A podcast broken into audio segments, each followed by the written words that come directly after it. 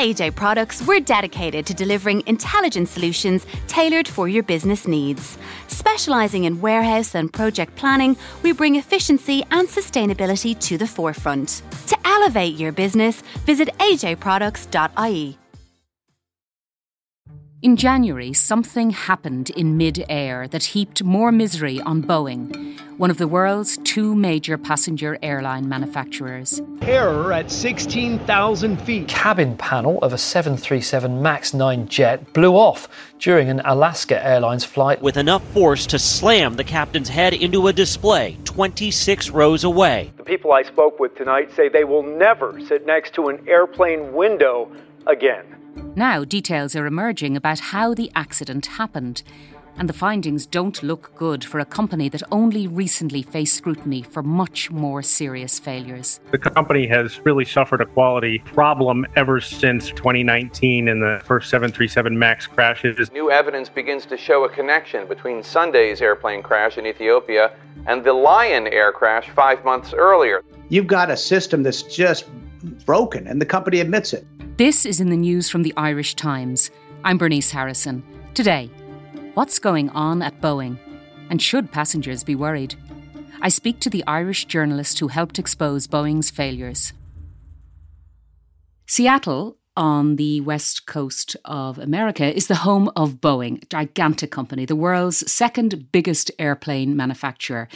That's why the Seattle Times has an aerospace reporter. And that person is you, Dominic Gates. Welcome to the podcast. Oh, thank you very much. Glad to be here.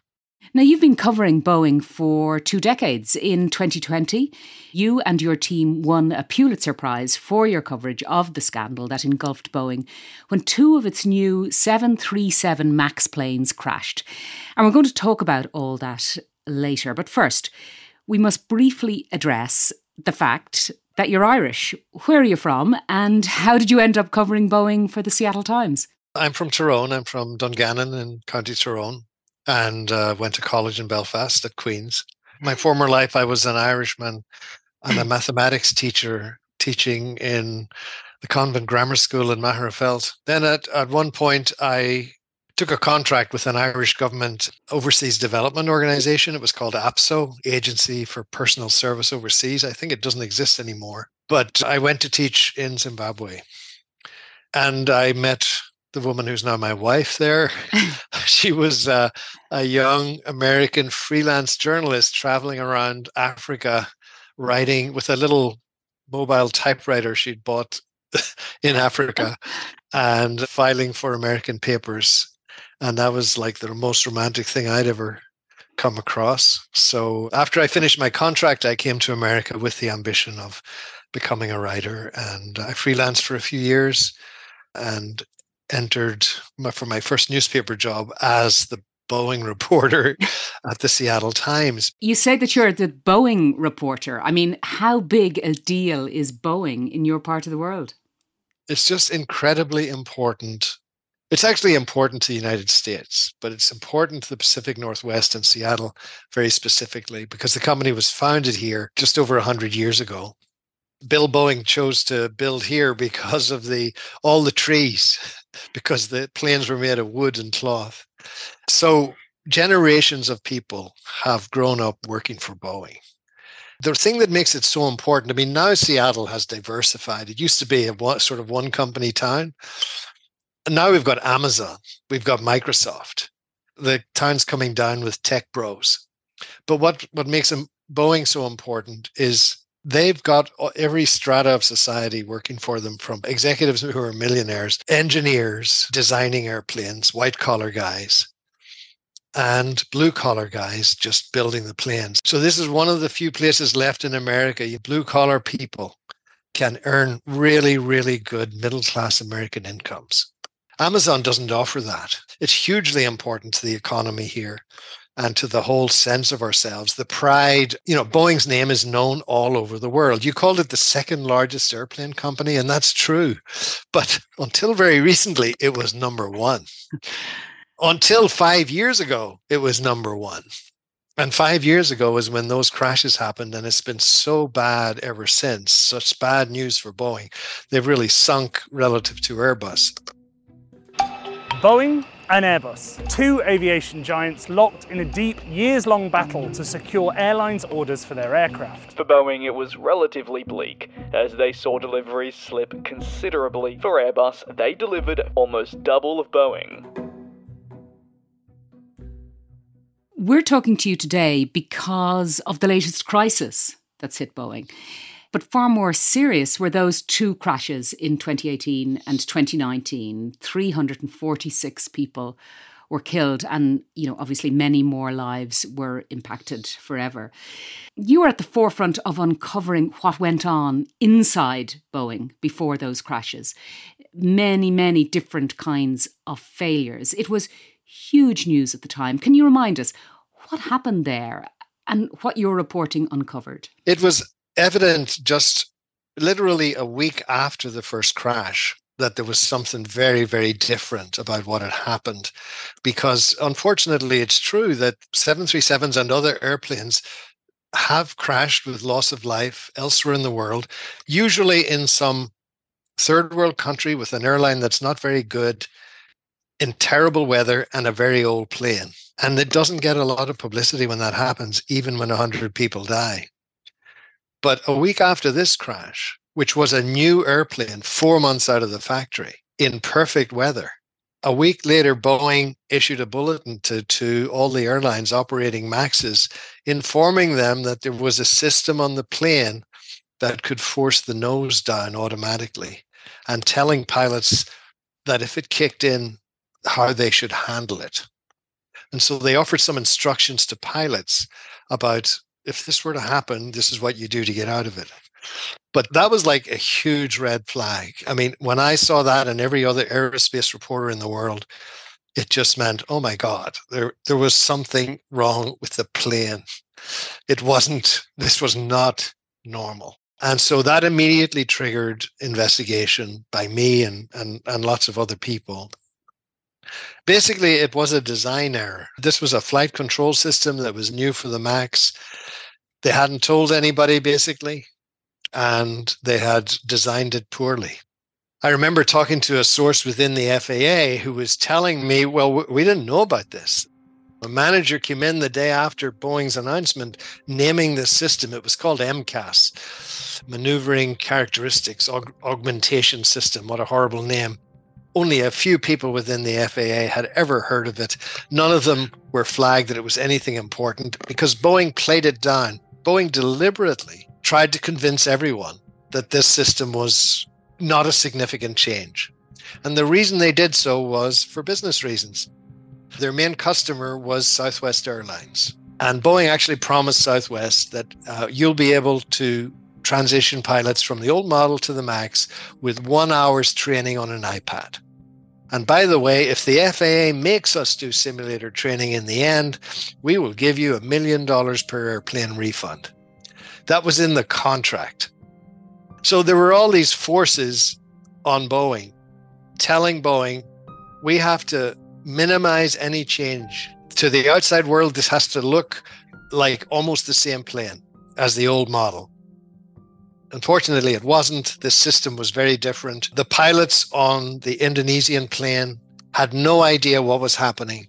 The system automatically pushed the, the plane's nose down 27 times. The pilot pulled it back up manually using little thumb switches on the, on the yoke, struggling every time before he was overwhelmed and and the plane went into the sea. And then as it turned out, even worse, you know, Boeing gave these instructions after that crash, telling pilots, oh, this system exists. And if it ever should kick in, this is what you should do. The instructions were wholly inadequate. Four months later in Ethiopia, the same thing did kick in. The pilots this time were aware of what had happened in Indonesia they must have panicked. They jumped immediately to the more or less the second instruction in in the list, which was hit the cutoff switches and cut the power to the tail, which they did. But Boeing hadn't told them how important it was that before they do that, they get the plane's nose back up and get it on a level flight again. And so, unfortunately, they were nose down heading to the ground, and so they crashed too a terrible tragedy caused by Boeing's deliberate downplaying of the significance of the changes for business reasons. So, could we come back to this year? Um, can you put yourself in the passenger seat of Alaska Airlines flight 1282 last month? You're buckled in, the plane takes off. What would you have experienced? Well, I can tell you exactly because I had this the only interview with the mother of a teenage boy, a 15 year old boy, who was sitting in the window seat in row 26. The hole was the window seat of row 25. So this boy was sitting right in front of it. I interviewed her and she described the experience, and this door plug blew out explosively. Use the expression door plug. That's sort of like it's the size of a, a door, a regular door in a plane, but it's not a door. Well, look, Fry- Ryanair, for example, flies a version of the MAX which has a door there. And the reason for that is that Ryanair packs people in. And when you go over a certain number of passengers, you have to have, by the regulations, you have to have another exit door. But most airlines don't have a door there. So they plug it with this panel. And it's held in by some door stops that, that fit against pads. And when it's pressurized, they, they, they press together and it's perfectly secure. There was incredible bang. People thought it was an explosion. This boy's seat was pulled backwards about 20 degrees towards the hole and out towards the hole. He was buckled in, luckily, because they hadn't reached cruise altitude yet. But the depressurization blew the air out of the cabin. His arms went straight up, and he was wearing a, a, a sort of jacket and a t shirt. They were both ripped off him and out into the night. And his mother, sitting beside him, grabbed him and hung on for dear life. And she was looking out at the black void, holding on to her son, completely terrified. And the woman, the stranger sitting in the aisle seat on the other side of her, was grabbing the mother and trying to hold on to them. And of course, it was completely terrifying. Boeing, though, is incredibly lucky. I think there were only seven empty seats on the plane, and two of them were by that hole. They were also lucky, I, I think, that people had obeyed the instructions and kept their seatbelts on. I mean, you, you know, while the, the plane was taking off, you know, often people don't really obey the instructions, so they were lucky. Boeing's also lucky that if it, it could have happened higher up when they'd been told to unbuckle or it was safe to unbuckle, people could have been walking around. The the flight attendants could have been delivering snacks. And of course, at a higher altitude, it would have been much more difficult to, for the pilots to, to come. They got down pretty quickly. So it could have been catastrophic. The fallout from that event in January was immediate. All MAX 9 planes worldwide were grounded for inspection. And an investigation was launched by the, the Federal Aviation Authority, the FAA. What did all that uncover? Were other problems found? Well, there, there, you, you have to understand there have been a whole series of quality lapses at Boeing before this incident. All of last year, its, its deliveries of airplanes to customers were constantly interrupted. In April, they found that some fittings that hold the vertical tail to the fuselage were, were not done properly. So they had to fix all the airplanes that had come through. They delayed deliveries for a couple of months. Then in August, they discovered some holes around the aft pressure bulkhead. Now, the aft pressure bulkhead is this sort of dome shaped seal at the back of the passenger cabin that protects the cabin pressurization. It's a key piece, a key piece of the safety of the airplane. And some of the holes in that bulkhead had not been done properly. So once again, that had to be fixed. Boeing deliveries were delayed for another couple of months. And then in December, they found a problem with bolts on the rudder that weren't properly fixed, and, and they have to be fixed. So there's this whole series of quality lapses. And each time Boeing would say, not an immediate safety of flight issue, but we're going to fix it. Suddenly on January 5th, with that Alaska plane, they could no longer say not an immediate safety of flight issue. This was an immediate safety of flight issue. And so the FAA uh, responded very quickly. What did the, they find was the problem about the, that door plug? What, what was the, the crux of the issue there? There are four retaining bolts that that they they're not actually holding the door as such. The door is held by the pressure from inside the plane, inside the cabin, pressing the, stop fittings against the stop pads. And there are four retaining bolts that stop it moving upwards. If they're in, it can't move upwards and it can't come out. Uh, the preliminary report this week from the NTSB, the National Transportation Safety Board, confirmed what I had uh, told readers last week.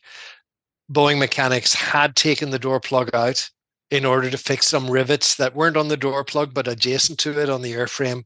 And then they put it back and they didn't put the bolts in. This plane was delivered to Alaska in October 31st on Halloween. And ever since then, it's been flying. And probably with repeated landings and takeoffs, it was vibra- vibrations caused this door plug to work its way up gradually until on January 5th, it was the door stops were, were barely against the, the stop pads and it was primed to blow. Whew. So it seems as if, from what you described there, that very basic proper procedures were not followed. Um, why? Well, it's the recent history of Boeing that's the problem here. They they have cut so many corners for cost cutting.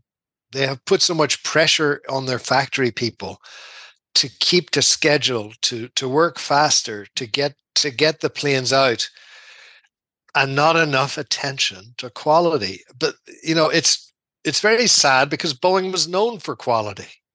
I mean, Boeing was was known for its engineering prowess, designing great airplanes and making great airplanes.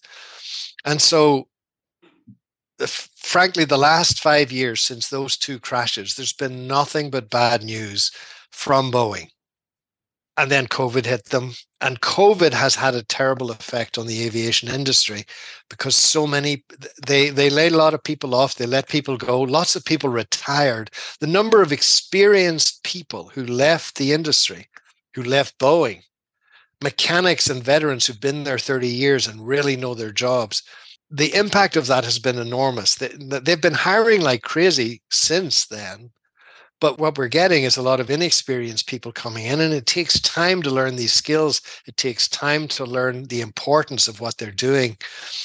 So suddenly, Boeing has this enormous crisis now. Um, they've lost reputation, they've lost public confidence. And so they're doing what they can now to revamp their quality control processes but it's it's a very difficult job because of course they've got so many suppliers. It's not just boeing's own factories seven final assembly factories that have to be perfect in what they do but all the suppliers downstream as well. So very difficult problem and a real crisis for the company. Coming up the future for boeing and should passengers be worried AJ Products, we're dedicated to delivering intelligent solutions tailored exclusively for your business needs, spanning offices, warehouses, industries, workshops, schools, and public spaces. Specialising in warehouse and project planning, we bring efficiency and sustainability to the forefront. Our offerings include versatile storage solutions and comprehensive office project design and implementation. With over 45 years of experience, we stand as your trusted partner in smart B2B solutions. To explore all we have to offer, visit ajproducts.ie and elevate your business with AJ Products. Dominic Gates, your job is to report on Boeing. Uh, you explained how big it is in Seattle and how big it is in America, how important it is. And that means then that the US government has a really big interest in it doing well and well, selling more aircraft than Airbus, its European French rival.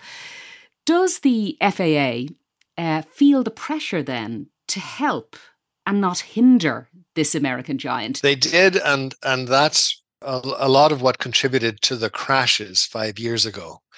Congress demanded that the FAA delegate to Boeing the oversight. In other words, instead of FAA inspectors coming into the factories to oversee the work of making the airplanes, the job was given to Boeing. And there were a dedicated group within Boeing of engineers paid by Boeing, but ostensibly working on behalf of the FAA. And it got to the, the extent that the FAA itself was doing mostly paperwork. And in fact, this has been something that's just been happening for decades. And Congress has pushed it more and more to self regulation.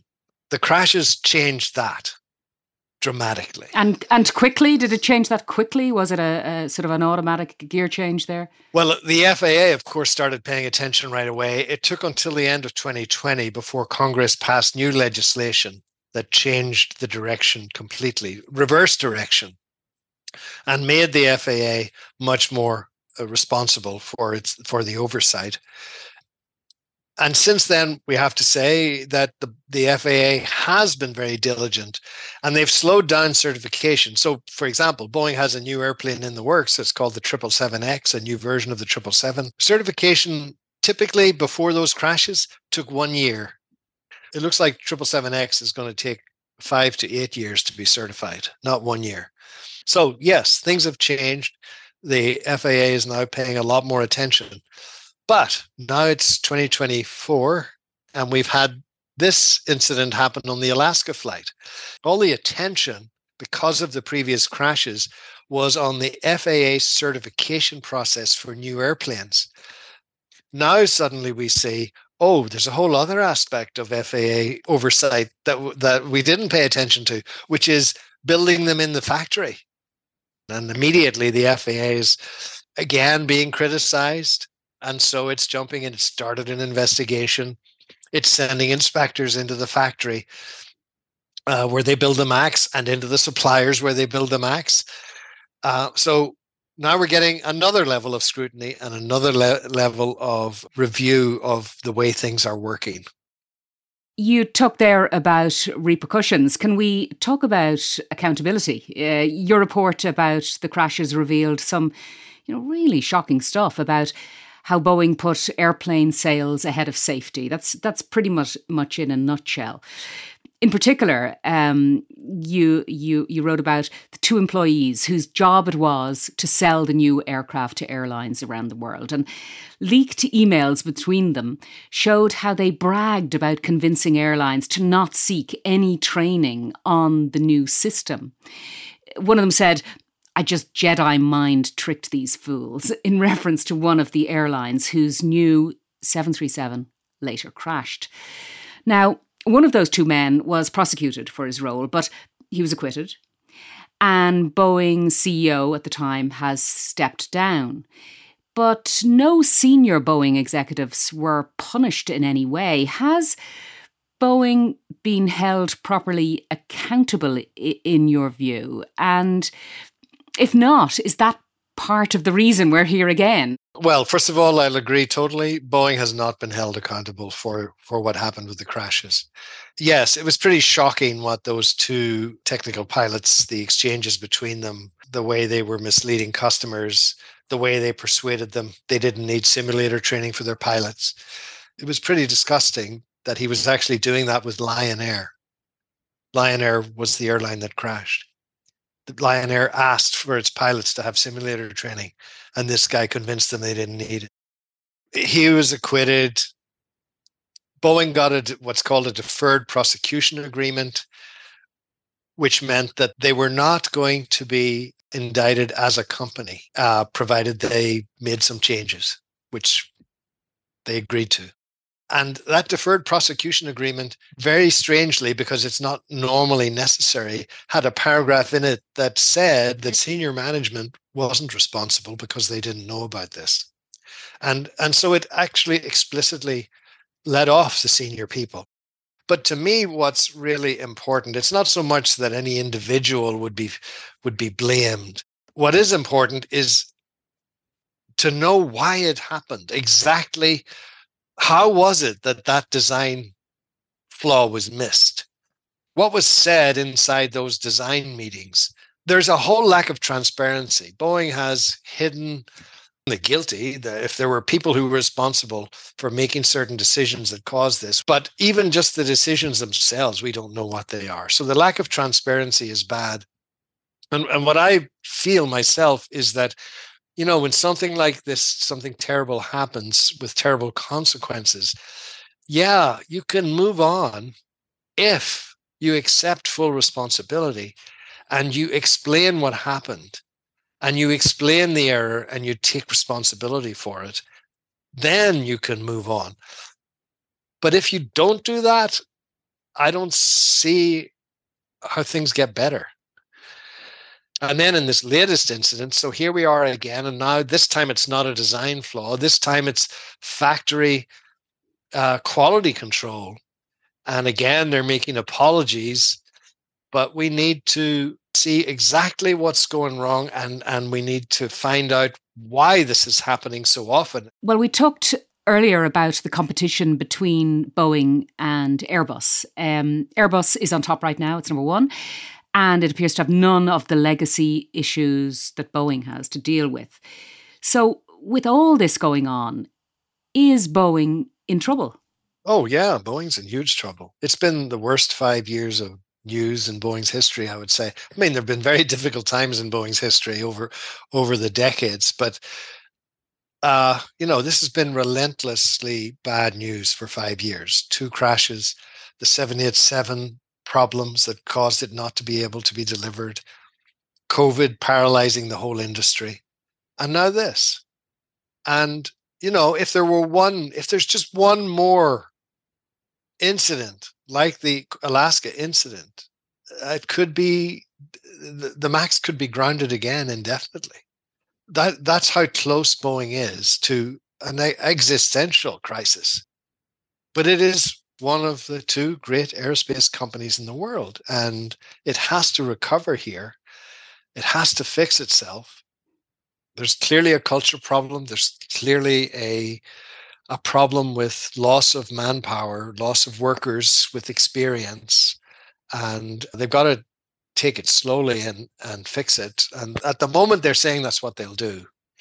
We'll have to we'll, have to see. They they've got a a pretty tough job convincing the public. Well, here in Ireland, Boeing makes up the fleet of Ryanair. Uh, the fleet comprises lots of 737 MAX 8s, the company has ordered lots of uh, MAX 10s. Now, Ryanair's safety record is excellent, but people flying in those planes and hearing all this, you know, they may be wondering do I have anything to worry about? Should they be worried?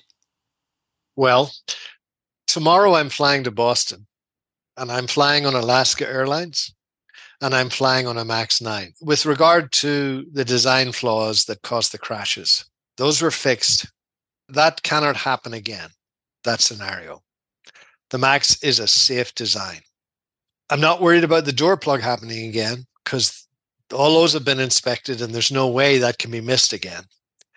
But of course, as, as we've discussed, there have been a lot of quality lapses. So it does bring a question mark in your mind. I've just got to think now. I mean, uh, basically, because of my position, people and all that I've written, people often ask me, well, is the Max safe? Would you fly on it? And my answer has always been, it is safe now. And yes, I will fly on it. And as I said, I am flying on it tomorrow. Well, look, safe flying tomorrow, Dominic. And thanks very much for joining us on In the News. Uh, delighted to talk with you. Thanks very much. That's it for today. For more on this story, subscribe at irishtimes.com forward slash subscribe. And thanks to today's guest, Dominic Gates of the Seattle Times. This podcast was produced by Declan Conlon. In the news, we'll be back tomorrow.